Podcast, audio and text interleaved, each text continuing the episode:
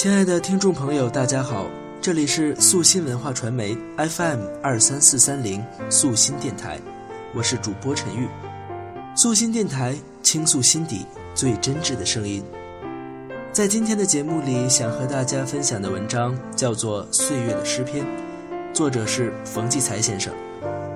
时值年关岁末，这个喜庆祥和的日子，让我们沉浸在岁月的诗篇中，载着梦想，把甜蜜的种子永久地种植在心里。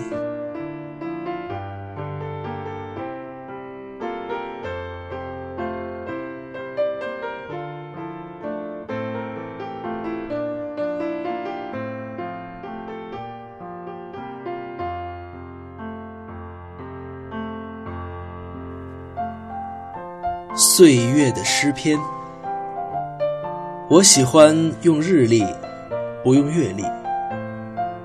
每年元月元日，我都把一本新日历挂在墙上。厚厚的一本日历，是整整一年的日子。随手一翻，光溜溜的纸页花花绿绿划过手心，散着油墨的芬芳。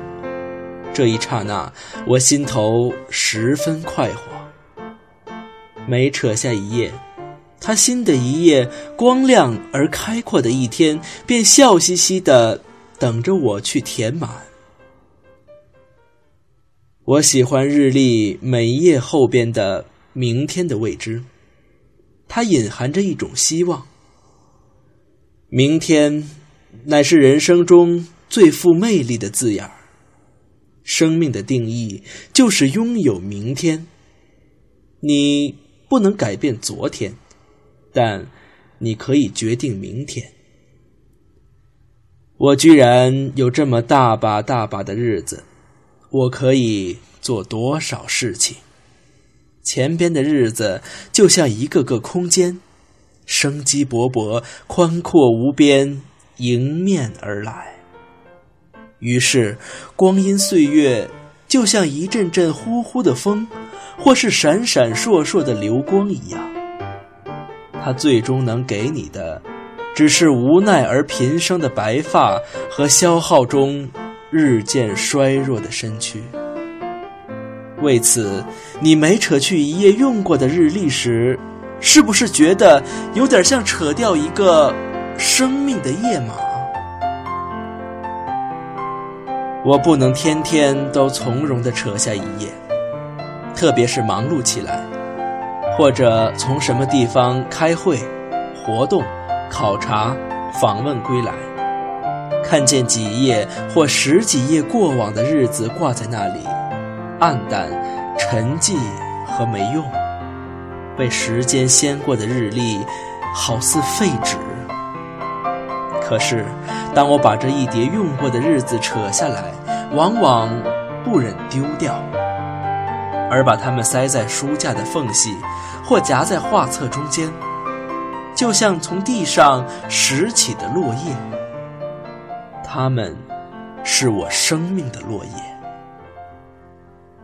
别忘了，我们的每一天都曾经生活在这一页一页的日历上。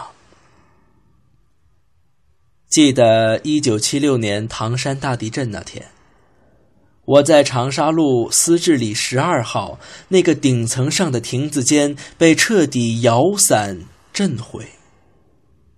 转过两天，我向朋友借了一架方形铁盒子般的海鸥牌相机，爬上我那座狼咬狗啃废墟般的破楼，钻进我的房间，实际上已经没有屋顶。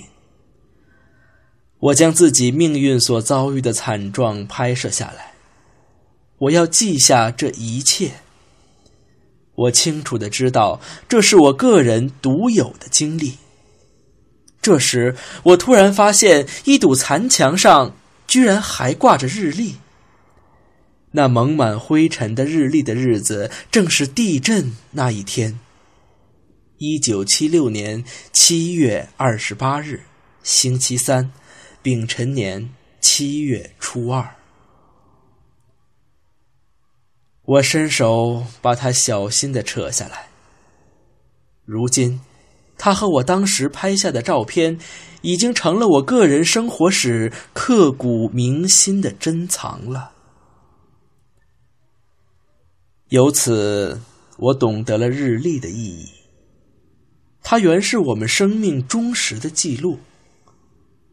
从隐形写作的含义上说，日历是一本日记。我们要用情感、忠诚、爱心、责任感以及创造性的劳动去书写每一天的日历，把这一天深深地嵌入记忆里。我们不是有能力使自己的人生丰富、充实以及具有深度和分量吗？所以我写过，生活就是创造每一天。我还在一次艺术家的聚会中说，我们今天为之努力的，都是为了明天的回忆。为此，每每到了一年最后的几天，我都是不肯再去扯日历。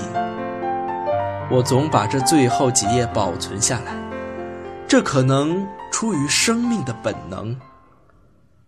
我不愿意把日子花得精光。你一定会笑我，并问我，这样就能保存住日子吗？我便把自己在今年日历的最后一页上写的四句诗拿给你看。岁月何其速，哎呀，又一年，花叶全无际，存世为诗篇。正像保存葡萄最好的方式是把葡萄变为酒，保存岁月最好的方式是致力把岁月变为永存的诗篇或画卷。